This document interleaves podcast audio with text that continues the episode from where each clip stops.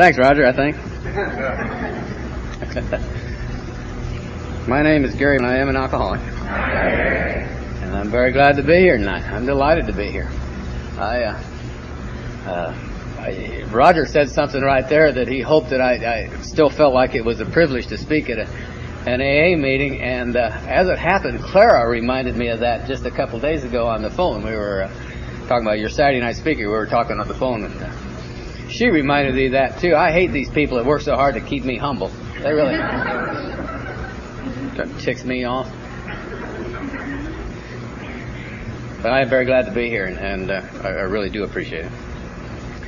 I, uh, but you guys are in for an exciting weekend. I was reading the program. Looks to me like you got stuff planned where you can get this outfit straightened out. glad to wish you a lot of luck. That'll go real well.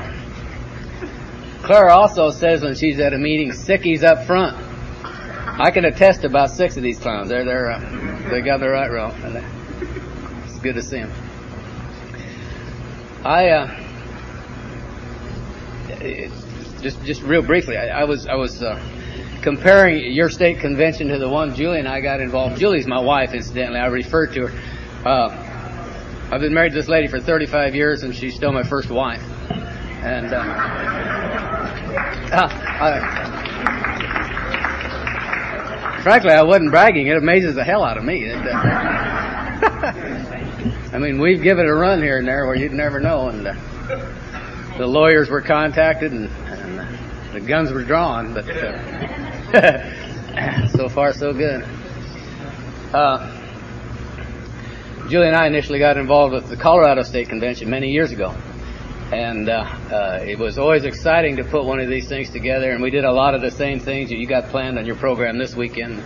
And what I always liked about the state conventions is they got it gave people from within the state the opportunity to get out and share what they had in the program. You didn't have to bring in the big shot out of town speakers to have a good time. And, and, and yeah, I'm from out of town and I'm the expert tonight. But but but I really, I really think that's important, and I, and I really like to see that. I'm glad to see you're doing it. And again, I really do wish you luck. Uh, it's a lot of fun. I found AA in a nut house. yeah, right. There's more than just us here. They're just gonna.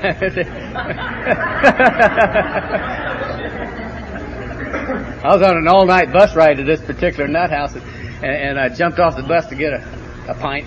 I might not have made it without it. And, and I got back on the bus, and this fellow sat down next to me, and he wanted to talk. At two in the morning, this monkey wants to talk, and uh, he says, "Where are you going?" and I said, "Oh, I'm going to Evanston." And he says, "Oh, you're going to the insane asylum?" I was, but I didn't tell that son bitch that. I didn't. uh, at any rate, I really did find AA there. I had arrived there uh, a month before my 25th birthday, and uh, I was a pretty sick fella. I was dying. I didn't know that, but I was dying. I was uh, six foot two inches tall and weighed something less than 130 pounds, and uh, I didn't feel good. That's that's skinny. You walk fast, your legs whistle. I mean, it's skinny. And, uh, and I. I just didn't feel good. I didn't know I was dying. I'd become everything I despised. And I think that's important to share with you because it, in my mind, there wasn't a thing about me worth blowing to hell. I, uh, I had become a wife beater and a child abuser long before it was fashionable. Uh, I, I couldn't seem to tell the truth even when I knew I should and wanted to. You ever thought about the alcoholic in our lives? I know Matt and I have. I'd lay a lie on you just to lie to you. You know, I, I wanted to be a part of your group so bad that I'd tell you whatever it took to get there. I thought often that maybe I was trying to just get a lot of practice in. I may really need it someday. But I couldn't tell the truth. and and uh, couldn't hold a job. I had long since quit trying to keep the checkbook straight. That didn't mean I wasn't writing checks. That was that was uh, uh, back in Wyoming. Back then, they had a thing called counter checks, you'd go into the bar, and of course you needed something to drink on. You say, "Give me a check," and uh, they'd say, "Which bank?"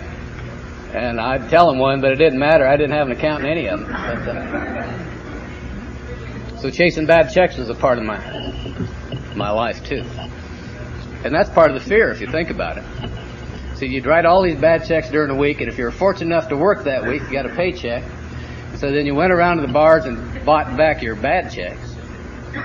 And then you had to write another bad check because you spent all your money buying back the old checks. It's no wonder we're terrified, you know that?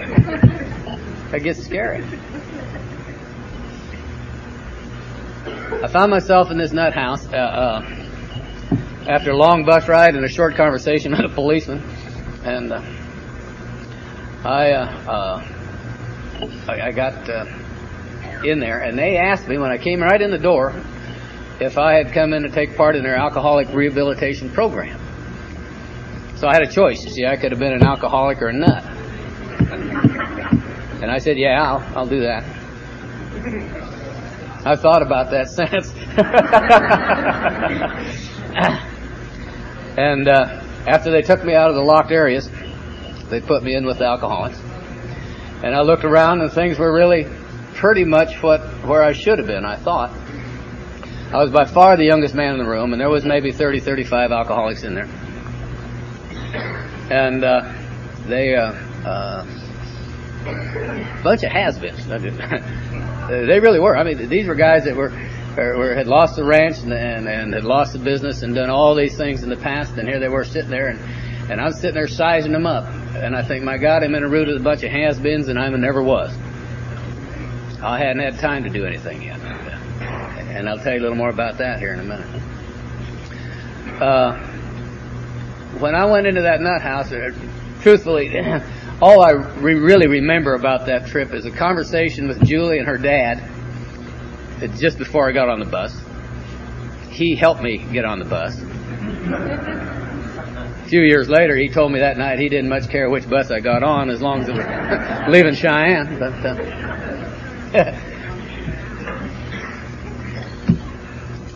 at that point in my life, uh, the, the, night before I got on that bus, I, I, like I said, I'd become everything I despised in my mind.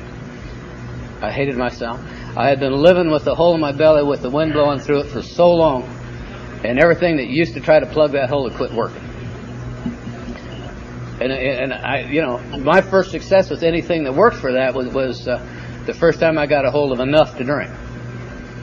And the first time I got a hold of enough, I, uh, was in Cheyenne. I, I was a sophomore in high school. Two other fellows and myself had driven from Cheyenne over to Laramie to the state basketball tournament. And when we got over there, we got a hold of, uh, we had a fella buy us a, a, a quart of Four Roses and some Coke.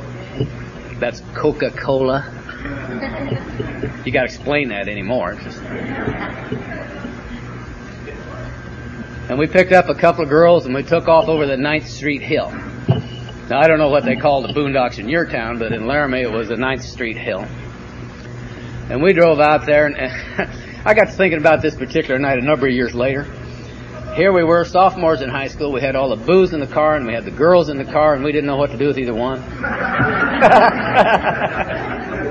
you couldn't run down to the drugstore and buy the magazines that explained all that like you can now.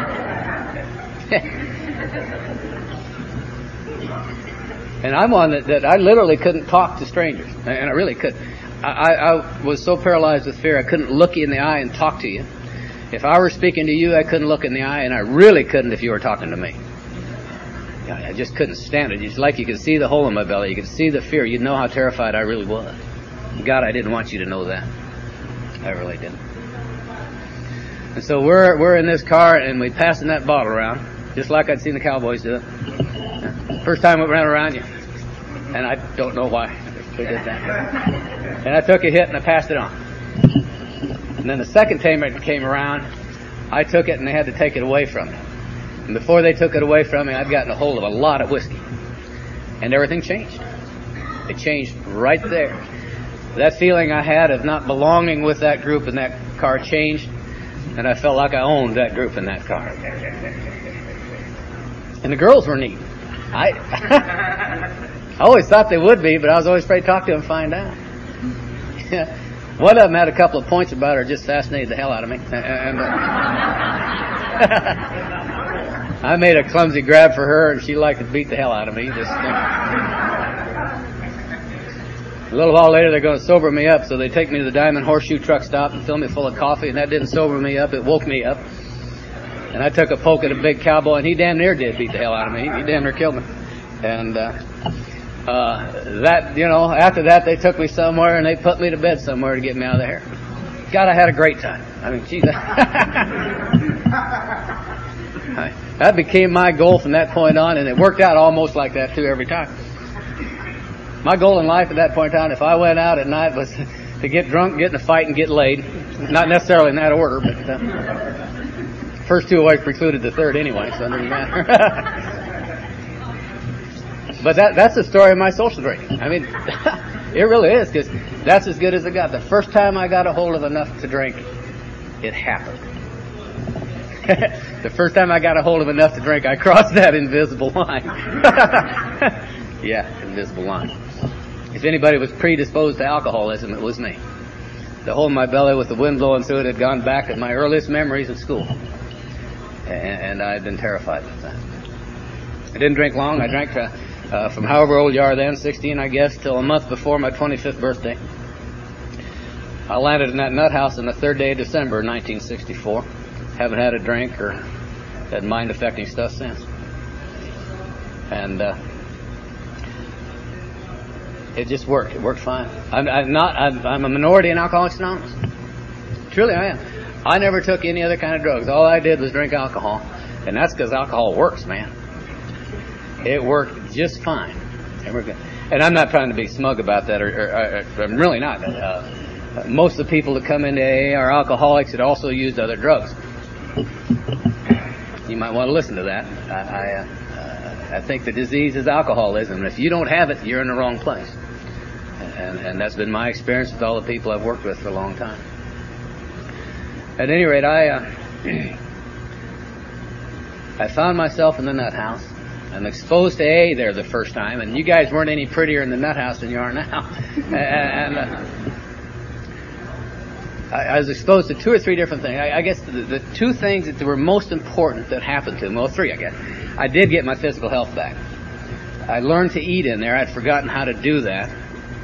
And so I started to get some some meat back on my bones, started to gain some weight. I found out about Alcoholics Anonymous, and not necessarily in this order. I really don't recall the order, but I also learned that I was an alcoholic, and and I learned that I was powerless over alcohol at a depth that I've not taken a drink since. that doesn't mean I understood it. I, I, for some reason, when they told me, Gary, if you don't take the first drink, you won't get drunk, and I believed them.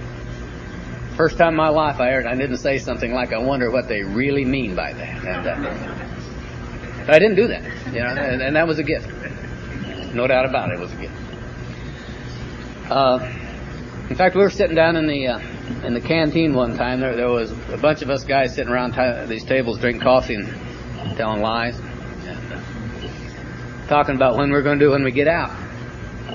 And it's going around the room, and, and uh, it seems to be my turn to talk. And I said, gee, I, I haven't a clue what I'm going to do when I get out of here, but all I know is I never ever want to take another drink. And I'd never had that thought before. It was absolutely novel. I heard myself say that. Of course, that's when I qualified to be a member of AA. I met the requirements of the third tradition. Didn't know that either then. And so anyway, they kept me in there for 16 weeks. Uh, we had AA meetings there uh, uh, twice a week. They'd drive up from Salt Lake City, and they'd come in, put on these meetings. These these people would come in clean, nice cars. I'd look out the window, and I didn't see any old Indian cars like I was driving. These cars had chrome on both sides. No cracks in the windows. If they did, they parked so you couldn't see them. Uh, some of them talked about God, and I wasn't real comfortable with that. And to this day, I don't know why I hadn't had any experience with God.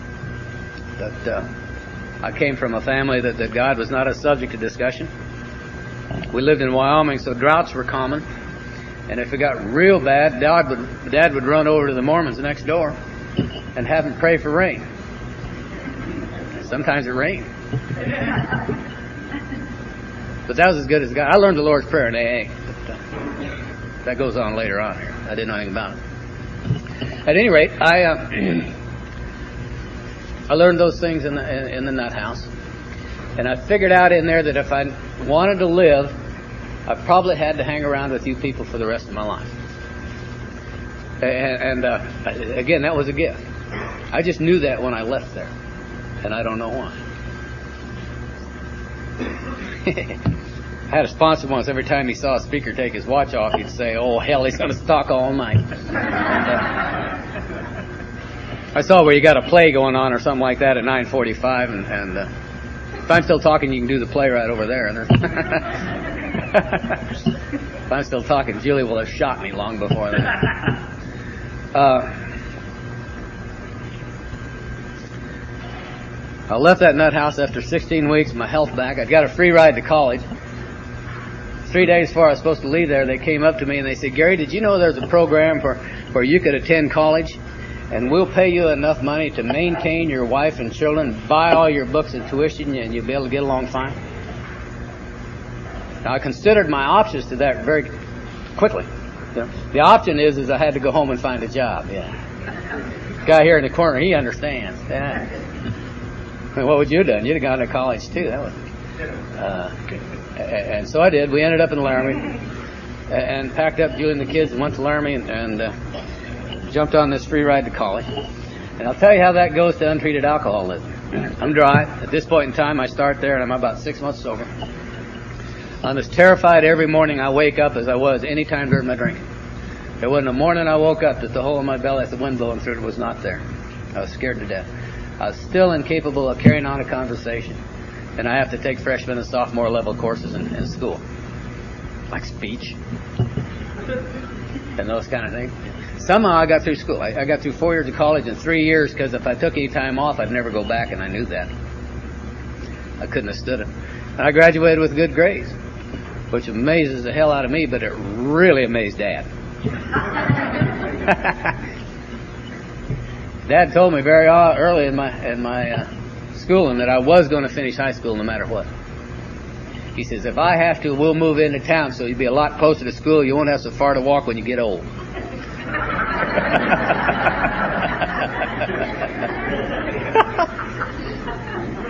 That's a true story. I, I remember him sitting there saying that. He was dead serious.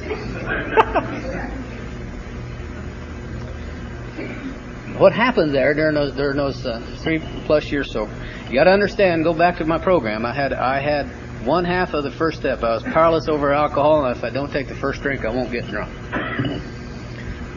there was two meetings a week in laramie back then if anybody else showed up one on mondays and one on fridays and i used to study a lot down where the a group met. It was in a uh, in an office building over an old corner drugstore in, in a little town. You can picture it in your mind. The dust was about that thick before we brushed it off the chairs to sit down. And I'd go down there and I'd make the coffee and I'd put books along to study. And if nobody else showed up for the meeting, I'd be staring out the window at the Buffalo Bar across the street. You know, the light was one of those that said Buffalo, Buffalo. The B's gone. It said Buffalo. Buffalo. Goddamn Buffalo. And I grabbed the arm of my chair and I said, God, please don't let me take another drink. I really don't want to drink, and my knuckles turned white. And I just hated it. And somehow we got through school and we ended up in Denver. Took a job with a big oil company, so I was going to get rich. I took a job as an accountant which is real interesting. Here I am with a major U.S. oil company as an accountant, and they want their accountants to be able to look you in the eye. no sense of humor at all. And uh, that job didn't last long because I was scared to death. And I took another job, and I was scared to death. And I started going to meetings in Denver, and I was going to meetings, meetings, meetings for a while, and I'm still scared to death. And I'd have people come up to me and say something like, gee, Gary, isn't it great you got a hold of this thing so young? And you didn't have to go through all the stuff that we went through. Gosh, we're glad to see you here. And I'd think to myself, wait a minute. I just got done damn near dying. I can't make it any longer. What, what more do I got to do to be a part of this outfit with you guys? But I kept going to meetings, and I attended a meeting with a guy named Joe. and Joe had been around AA about as long as I had, and we, we were both there, suffering from untreated alcoholism. But Joe had something I wanted. Joe had the ability to say the most profound things when he was bitching about something. In other words, he was good at bitching, and and, and I really admired that.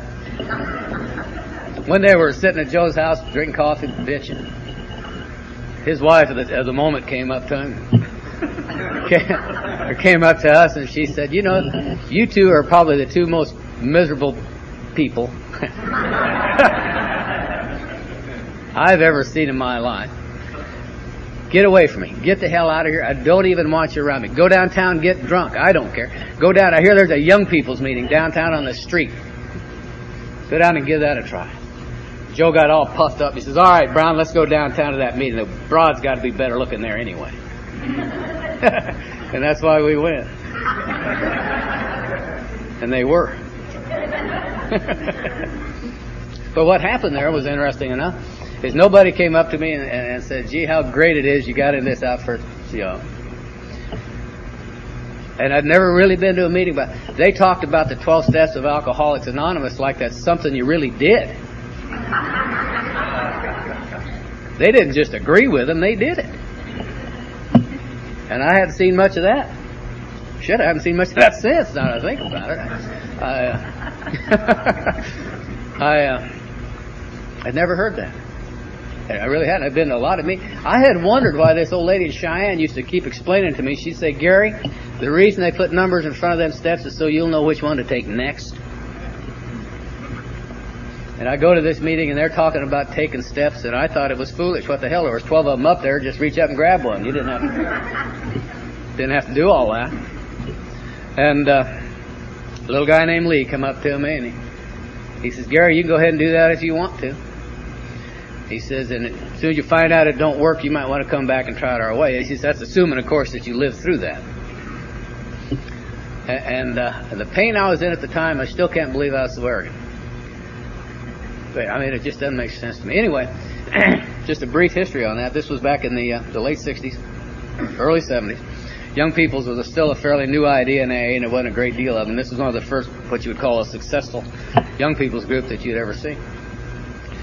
And uh, at four years sober, me walking in there, I had seniority on most of them, which meant I could tell them how the cow ate the cabbage, but uh, they weren't listening.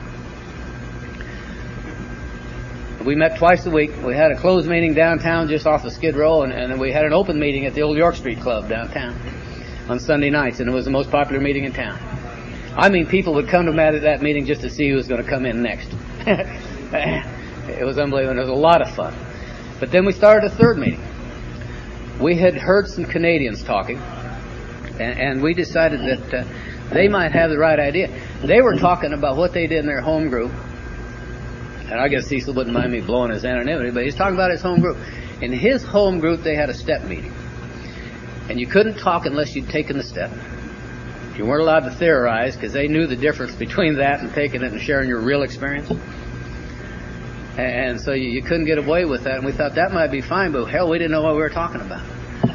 And so we decided to start a third meeting and we were going to take the big book and we were going to look at it close enough to find out what it was going to talk about. And so we did and uh, uh, we didn't have a place to hold it, so we started meeting in homes.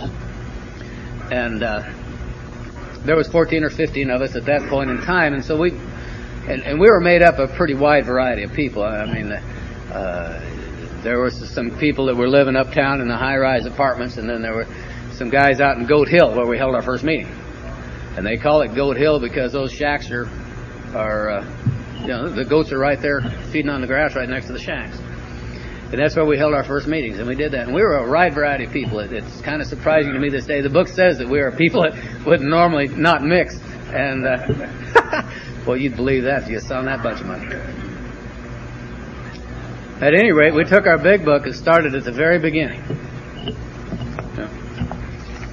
Right there after the first page. Just amazes the hell out of me. That's where we started. And we started reading slash sharing what the what the uh, big book said. Read slash interrupt, talk about it. And, and I remember it, it was kind of funny because every time we'd read something, See, I'd tried to read the book many, many times before that. I really had by myself. And I'd sit there and I'd read that book and put it down, didn't have a clue what I just read. Didn't have the slightest idea what it was. It didn't matter whether I read a paragraph or a page. I just I couldn't grasp it on my own. And here, I, you know, I just finished college. I wasn't completely stupid, but I couldn't get that. And so we started reading that book and read read a, you know, a page maybe, and somebody interrupt and share what their experience was with that or what was going on with that. And I'd say something like, the way I interpret that, and little Lee would say, Gary, we don't much care how you interpret that. We're really interested in the black print on the white page. They said that to me a lot over the next several weeks. but uh, uh, that's what we did, and we got through the book from the beginning. And just to highlight a few things that stay with me to this day, that was a long time ago. The doctor's opinion says men and women drink essentially because they like the effect produced by alcohol. that sure beats getting dropped on your head or something, doesn't it? I mean, that's, that's pretty simple. And that's me. I like the effect produced by alcohol. Every time it worked up until it quit working. And I was dying. And then we got into the third chapter more about alcoholism. If you will, the big book, you know, it calls itself the primary text of Alcoholics Anonymous, and that's exactly what it is. A good textbook will tell you what what it's going to say, and it's going to tell you what it says, and it's going to tell you what it told you. And if you look at your book closely, that's precisely what it does. But anyway, we got into the third chapter more about alcoholism. As first step to uh, discussion, if There's a line on that first page of it. It says, we learned we had to fully concede to our innermost selves that we were alcoholics. This is the first step to recovery. The delusion where anything like other people are presently maybe has to be smashed. And that was the night I was given the keys to the kingdom. And I say that in all seriousness. I walked away from that, that meeting that night knowing full well that the first step read I was powerless over alcohol, that our lives had become unmanageable, because that's precisely what it meant. It didn't mean when I was drinking, it meant right now. It meant I can't manage my life and I'm powerless. And I use the two words interchangeably anymore because they are. I, uh, had I been able to manage my life, there wouldn't have been a time in it when I, when I'd have had to have the booze. I can remember a time in my drinking days where I told my dad I was afraid. And I only did that once because he put me down pretty good. I don't remember what he said, but I knew I was put down. Like, ah, shit, what are you afraid of? And I didn't want to be afraid, and I couldn't manage not being afraid. I can't manage my life. I can't do that. Then after I was sober, I couldn't manage the fear away. We had attend functions where I was supposed to be happy, and I couldn't manage that. We buried an uncle of Julie's because of alcoholism. And everybody was sad, and I knew I should be sad. I was sober. He'd come up to the nut house to see me when I was in there. And I couldn't manage that either. I can't manage my life. If you put me somewhere and say I'm supposed to feel this way, ain't gonna happen. It doesn't happen. And I understood absolutely completely that at certain times I'm unable to stay away from the first drink. The alcoholic at certain times just can't do that. He must have help from God. And I didn't like that option. Didn't like it at all. So if you will, my first step came down in three or four places. I'd become everything I despised. There wasn't a thing about me that worked particularly with booze, and I hadn't tried anything without booze before. Certainly not God. And I can't do a thing about alcohol. I'm absolutely unable to do that. And that's as true today as it was back then. And I just think that's great because that means the rest of the steps has to do with me getting a hold of a manager to take care of my life. And as of this moment, I think that's working. I uh, we read on in the big book, and uh, we agnostics, you know, the second step discussion, if you will we came to believe that a power greater than ourselves could restore us to sanity. And, and uh, the way that works for me is by this time, you know, hell, I've been around for about four years. And I've seen some things happen to some really sick pups. I mean, there were some monkeys that came into that young people's group that were really screwed up. And I'd watch them, and some of them would come in and they'd get sober and they'd go right past me. You know, geez, all of a sudden they're praying. They're no longer writing bad checks intentionally. I was. They seem to be able to get along with their families. They're, get, they're getting the, the past straightened out somehow. If they're still together, they're working on that. If they're not together, they're paying their child support. One case, the guy went down to the county attorney and he wanted to make make amends to his wife and children so bad he was willing to go to prison to do it. I guarantee you, he grew right past me in a flash.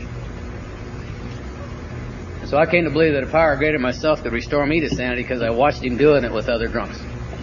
It was real clear that there wasn't a human power doing that for him. Well, the guy's name, his name's Tom. The guys came in. Tom came in when he was 24, 25 years old.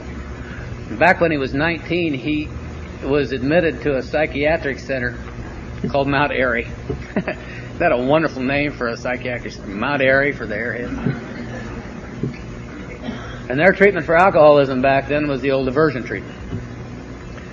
And what the old aversion treatment still goes on in some places today. I understand there's a hospital chain called Raleigh Hills that still does it. It's a medieval thing where they, uh, in Tom's case, they took him into this uh, hospital setting the treatment room was a fairly small room, maybe 15 foot square. The walls are mirrored, with, except for the shelves with liquor on each wall, all different kinds of liquor. In the middle of the room is a barber chair with a stainless steel pot that'll swivel in front of or away from whoever's in that chair. And they'd given Tom some antabuse. And they put him in this room. They said you could have anything you want to drink. I understand the idea of this. He's going to drink on top of the antabuse. He's going to get violently ill Is that what happened to you? His hair will fall out, and his, his eyes will cross, and, and uh, his toenails will curl, and he's going to watch it all in the mirror. And the whole idea of that is going to be so so adverse to drinking, he'll just never take another drink. Five years later, when Tom came to us, he says, "I want you to know that worked." He said it really did. He said he hadn't had reason or excuse to take antabuse since.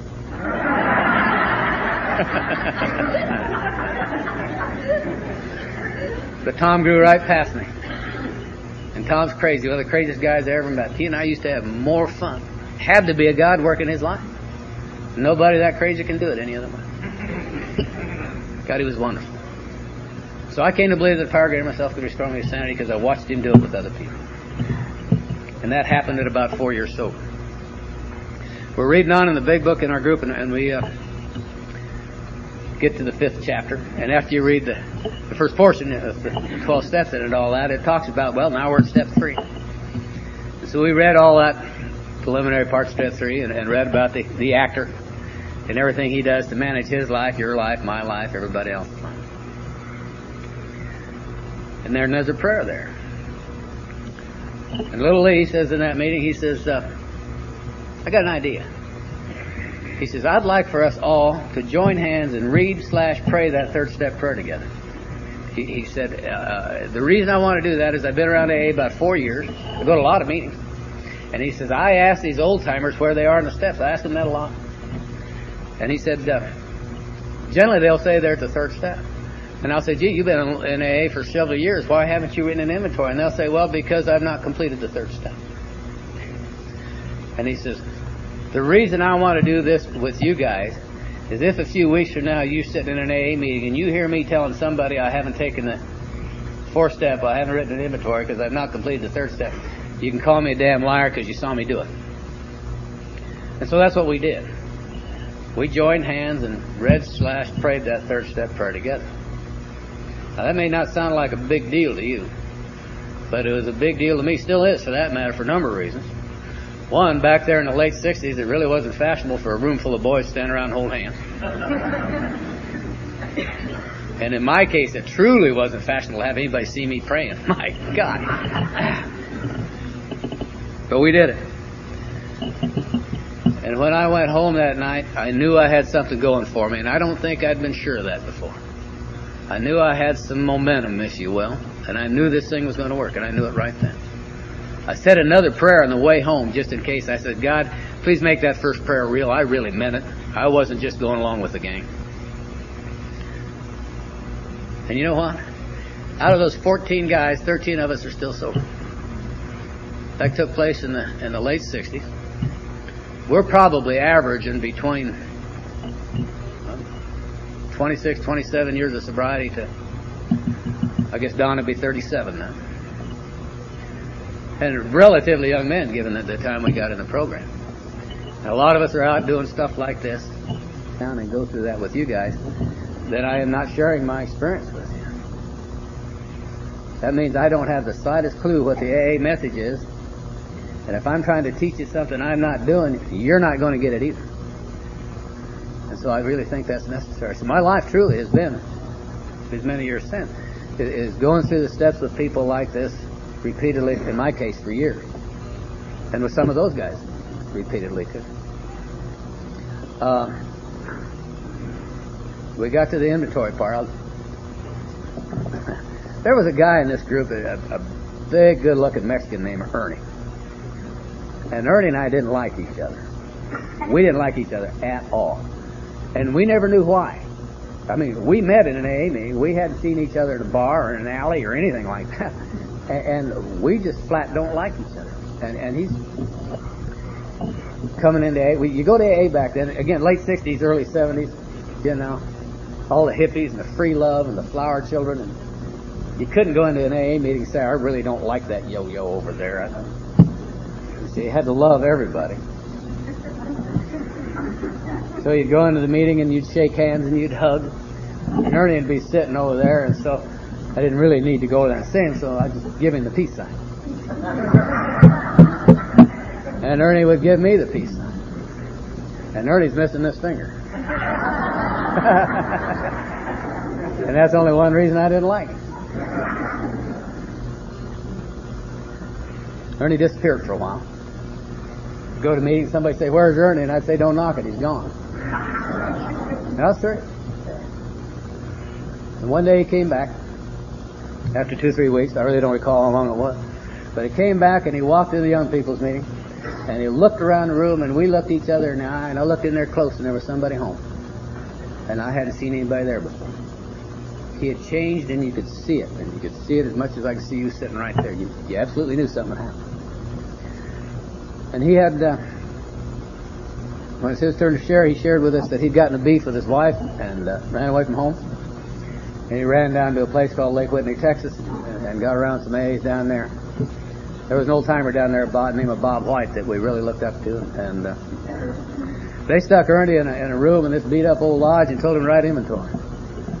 A day or so later, when he came out and finished his, his inventory, Bob came by with his boat, his big boat he called it, and says, "Come on, Ernie, let's go fishing." And Ernie loves to fish. I mean, he loves it. That's one of the two favorite things he likes to do. They missed it.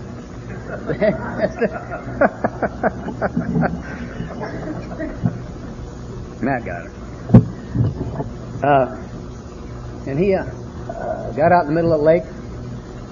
Bob turned the boat off, and he says, "Ernie, why don't you tell me what you got in that inventory?" And Ernie can't swim. So he took his first step. And I don't know what else he did after that, but when he came back to the meeting the next Tuesday night, he was different. And he was visibly different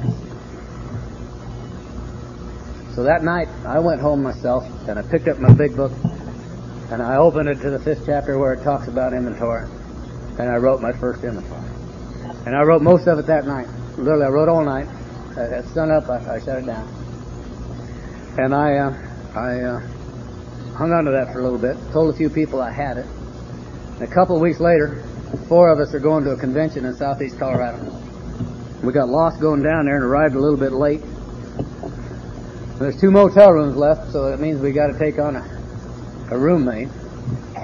And I had high hopes that Mary was going to be my roommate, but uh, I got Ernie. And he knows I have this inventory, thing.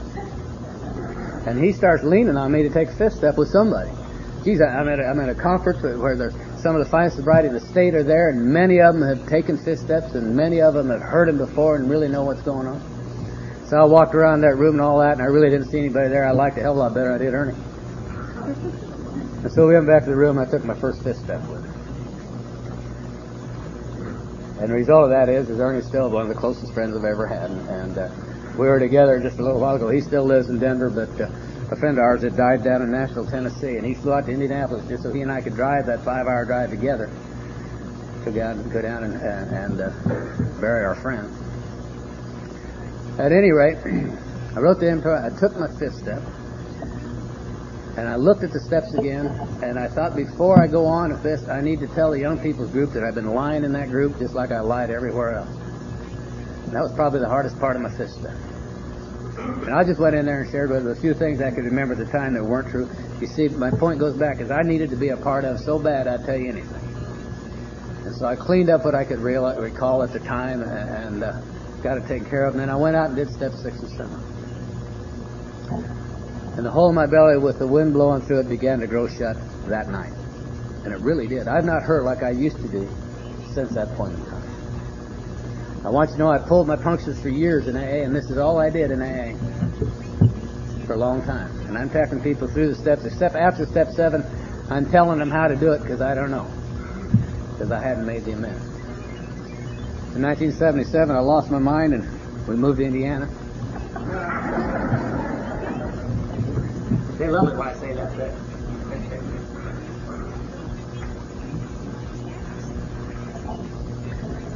And we were lonesome there, and we didn't know anything, and they didn't do a damn thing right in AA there. It was all different. the first meeting we went to was the uh, Bill Southport group down south, that old speaker meeting there in town. And uh, we went to it there in 1977, and I'll never forget it. The guy, he's dead now, his name is Al Roth. He's a real lovable man, got up, and he's cheering me. And he says, my name's Al, and I'm an alcoholic, and Julie and I hollered, Hi, Al! And the whole damn group turned around and looked at him. You think that's funny? You should have seen him when we grabbed hands to say the Lord's Prayer. Holy cow.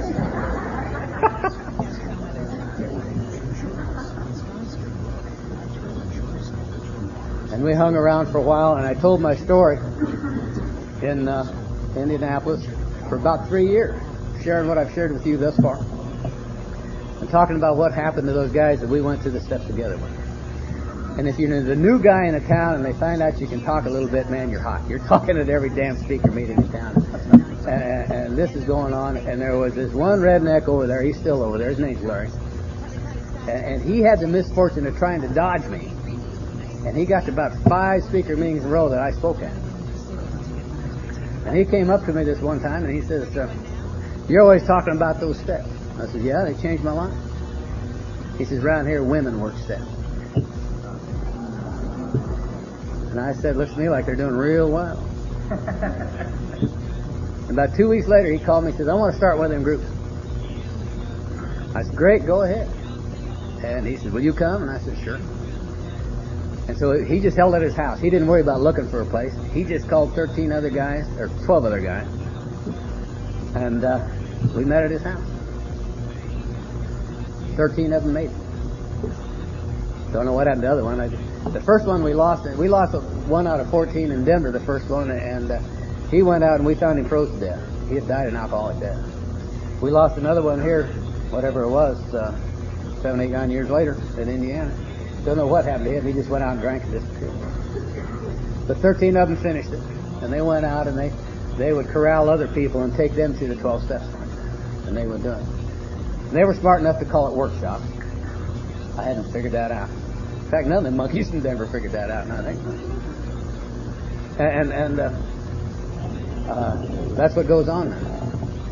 Uh, most of us feel that sponsorship, yeah, it means being a friend. The sponsorship primarily means getting you through the 12 steps quickly. The big book is laced with words like immediately, at once, right now. Do they think that means us? Ben came to that workshop there in Indianapolis, and he'd had just a whole room full of people at the Carvel Club telling him, well, I wouldn't take steps right now. You need to wait till you're ready. Well, Ben was ready, ready in about 13 days.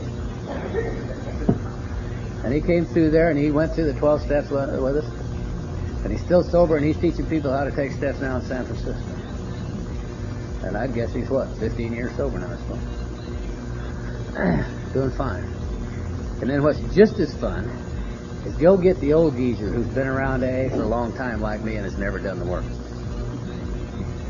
Got one. We had one finished, uh, been in AA, around AA for 22 years. He's 18 years sober.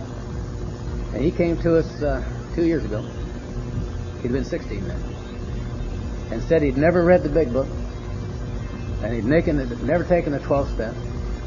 He was active in his church and he didn't know why he was there.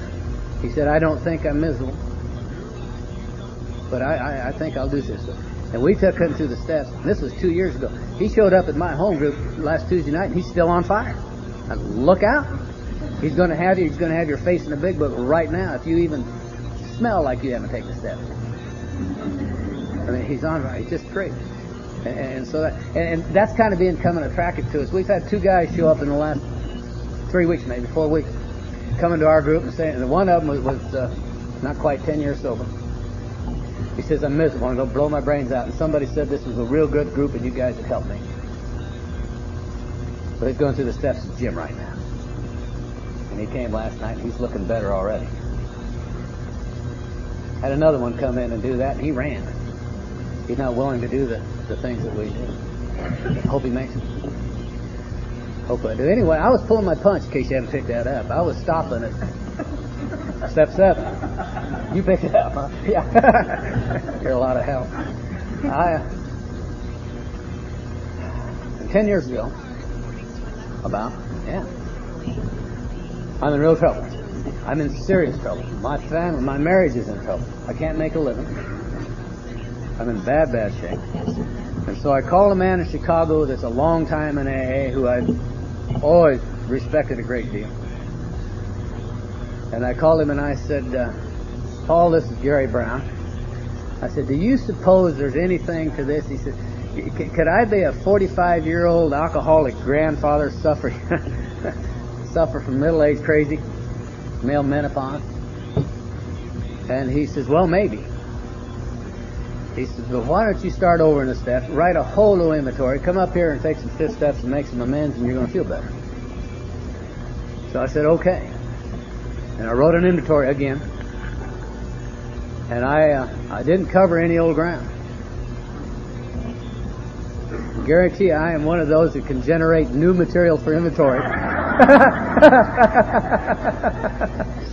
Thank God we can keep writing inventories. we don't have to quit. I did review my sexual behavior over the years, and I did review some what I thought was old ground there. If it was, uh, and and click. And I called him. I told him I was done. He says, "Fine, be up here Friday night by four o'clock." He gave me the name of a motel on Ogden Avenue in Chicago. And bring your inventory. And I did, and I showed up there. And I had just enough time to get to, into the room and go get a cup of coffee. And there's a knock on the door. And there's a complete stranger standing there, and he says, My name's Dennis O'Brien. I'm 29 years sober. And I'm here to swap fifth steps with you. He said, I'll go first so you know what we're doing. And this monkey sits down, opens up the three ring binder, and starts reading inventory. Sounded a lot like mine. Couple of different names there. Activities seem to be very similar. So he gets done. Now keep in mind, we're right. We're talking about serious inventory, covering our entire lives. But we're two men that have been writing inventories for a long, long time. You can get rid of a great deal of drama there, and you can get down to the, the mistakes. Word's a little combat says we review these things and look for our own mistakes, or were we selfish, self-seeking, dishonest, and frightened? If you will, those are the defects of the shortcomings. and uh, we got through them. We shared, we compared notes. I'd missed some things, and he'd missed some things, and he left. And I went and got another cup of coffee, and there's a knock on the door. The guy says, I'm George. I'm an alcoholic. I'm 20 years sober. I'm here to swap steps with you. I'll go first, so you know what to do. By noon Sunday, I'd done that nine times. Paul at that time was 37 years sober. And I guess the least sobriety I did it with was a fellow two or three years old. And then we met at noon for lunch that Sunday, and, we're sitting there, and they, they said, Gary, let's help you get your amends list going. They had remarkable memories. Can't believe they heard that stuff. Remembered that I just listened to it once. I had to, I had to write a separate amends list. Everything I had in my inventory certainly be, needed to be treated as amends. But I had things that weren't on that inventory that, that were old amends that went back many, many, many years. We owed thousands and thousands of dollars that we weren't being billed for that went long, way before we got sober. And we didn't owe it for anything. I mean, there weren't new houses, cars, and furniture sitting there. We just owed it. And uh, uh, there's a lot of those people on the list, in and out of AA and everything. I'd borrowed enough money from people in AA, I was afraid to go to some meetings. God, I didn't want to run into Dick or somebody. Didn't want to do it. I believe that could get a guy drunk. Amazed it didn't me. Anyway, we went home. I went home. I sat down with Julie and we discussed all this. I'd say Julie and I are lifelong buddies. She considered that a lot of this was her part as much as mine. And we made arrangements to start taking care of these men. And real quickly, we called a couple of them right then. I'll just share a couple of them. We called a lot of them to start. Called a man named John and Laramie who, who uh, had hired me to manage his clothing store uh, while I was going to college there. And three years and three months after I started college there, I left Laramie the best dressed graduating senior to ever leave Laramie. And I've stolen damn near every one of those pieces of clothing. Really every one. And keep in mind, I'm sober and I'm in AA when I'm doing it. At any rate, I called John and I said, Hey, John, this is Gary Brown. You remember me? He said, Oh, yeah. He said, You used to work for me. He said, You still go to those meetings? And I said, Yeah, that's why I'm calling. And he said, uh, Oh, I, I told him why I was there and why I was calling. And told him I felt like I owed him whatever kind of money was we came to at that point in time for all the things I'd stolen from him. I wanted to make amends for that and, and to pay him back. And in our group, we shut up after you say you want to make amends. Because they may have something they need to say, and we don't defend ourselves when they say it. We don't do that. And then we ask them, well, what can we do to set it straight? Yeah, I owe you the money, but what else do I need to do to set it straight? In this case, John just kind of wanted the money back, so we made arrangements for me to send him 50 bucks a month. And I was real good for the first two, three, four months, wherever it was. Then I missed a commission check, and, and he didn't get paid, and he called me and done me. And then he said in the same sentence, he says, no, he says, I love what you're doing and it's the right thing to do. He says, I got lots of money. I don't need your money. And he forgave me. That same night we called Julie's folks. We'd taken money from them under all sorts of pretenses, drunk and sober, and had every intention of paying them back. Even wrote signed notes that we were going to repay the money. Of course, we never did. We didn't do that. And so anyway, we called this night, and Julie's dad answered the phone and his name was, was Ellis. And Ellis uh, answered the phone, and I identified myself. And I said, Ellis, I'm calling to uh, make some amends to you, but I want you to know that all I don't know how to do that over the phone so far away. But I want you to know I'm incredibly grateful to you. And I want to thank you for the kindness and the love you showed me after all those years. I know I was driving you crazy the way I was treating your daughter and your granddaughter. I knew it was just awful.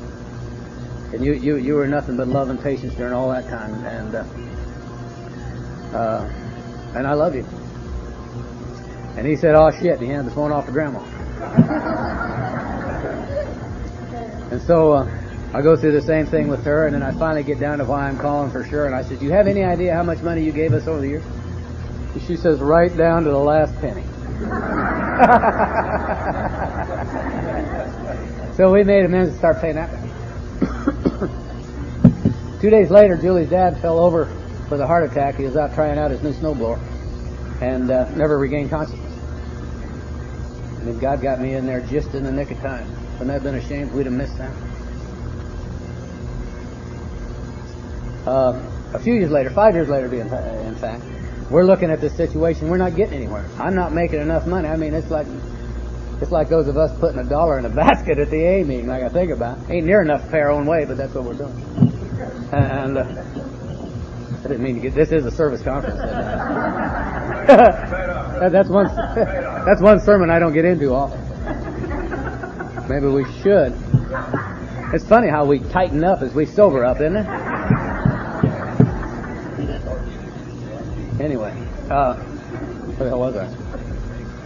We're looking at our we're looking at our situation. We're not getting anywhere, and I told you this is going to go on the rest of our lives. I don't see us getting done with it. And she thought for a minute, and she says, "I have an idea.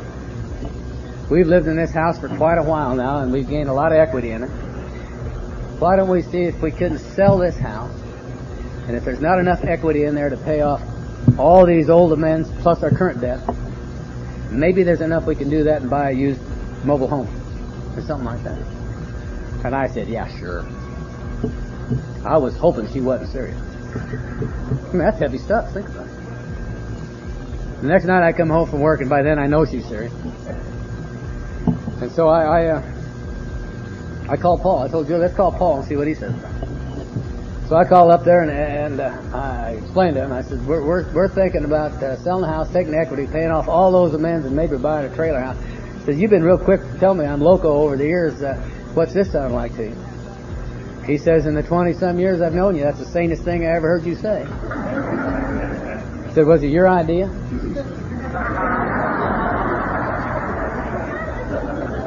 And I said, no, it was Julie's, and he said he thought so. I don't know how he knew. So anyway, we did that. Make a long story short, three or four months later, the house sold. Sold on Julie's birthday, 28th of February, 19 odd. Oh. Uh, she's shaking her head. She knew where I was going. she says we think too much alike after all these years. At any rate, the house sold on the 28th of February. We had the greatest day of our lives. I mean, we really did. We got to call all those people and wrap up all those events. Called John in Laramie. And, I, and all I said to him is, John, I'm in shape to pay the money I owe you. What's your address? And he gave me the address. He forgot he forgave me. and I'll tell you, we uh, we made arrangements to pay them all back. And let me tell you about one more. Then I'll shut down before the play. I uh, uh, there's a man in AA who lives up in the northern states who's a circuit speaker and does an awful lot of this. And he and I became friends years and years ago. We just really love each other. We don't get to see each other often. Generally going in two different circles. If we see each other every three or four years, we're fortunate. But he called us one day uh, a number of years ago and he said, uh, Hey Gary, he says, I'm going to be talking down in Virginia or someplace. And he said, Got some extra time. I thought I'd fly Indianapolis a day early and spend Thursday night with you, you and Julie and then flying down to my meeting the next day. He said, I think love that. God, Bob, I can't think I'd like better. So as as stated, he, he shows up uh, the next day, and, and uh, I meet him up at the airport. We stop and got a cup of coffee, and he looks me in the eye. He says, "You look terrible." That's the paraphrase. And and he he said he says, "You look awful. What's going on in your life?" And so I had to tell him then, I says, well, I've been using what money I've earned for other things and I'm way behind on the house payments and they're going to foreclose on the house tomorrow. I said, that's bad enough, but Julie doesn't know that. She doesn't have a clue. I'm terrified for her. And I've not told anybody. I hadn't told my closest friends in Indianapolis. And I hadn't told anybody, you know.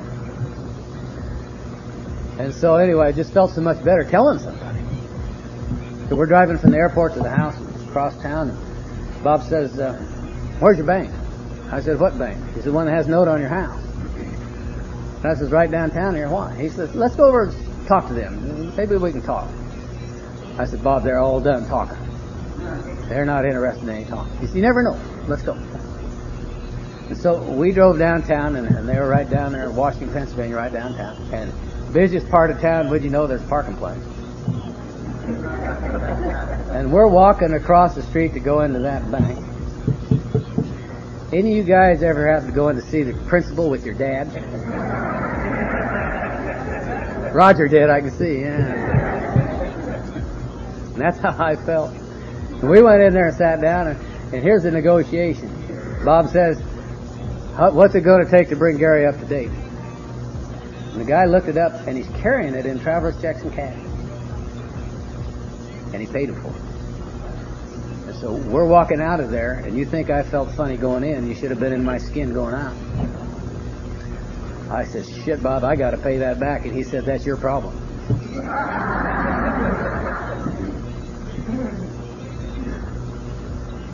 At any rate, all these years later, and uh, I called Bob and said, give me your address. I'll send you that money again. And he laughed. I said, what's the damn funny? He said, Gary, when, when, when we gave you that money all those years ago. He says, I was making money faster than I could spend it. I really was. He says, I had a business that generated so much cash, it was just unbelievable. Now they've changed the tax laws and limited partnerships are no longer what they used to be. And he says, I'm struggling just to keep my business together. And he says, I'm on a budget. I'm on allowance for the first time in my sober life. He says, I'm really struggling. He says, and when we were making all that money, Linda and I used to, our tithe was to find people who really needed help, such as you. And I helped people all across this country. I, we did all across this country just doing that because we had. Now I'm in deep trouble financially, and you know, he says, I'm not calling anybody, I'm not telling anybody, all I'm doing is praying my butt off and checks are coming in. He says, they're just coming in. So we get to part, be a part of this deal that comes back around, you know, and then goes around again. Let's see all of that. Important thing about all that, the most important thing is we're free. We don't have to dodge anybody anymore, in or outside AA. We can go back to Cheyenne and we can walk down the streets and we don't have to duck into any doorways or down any alleys. I've had friends in my home group. My home group is called the Dignitary Sympathy Group. No dignitaries there. Ain't no sympathy there.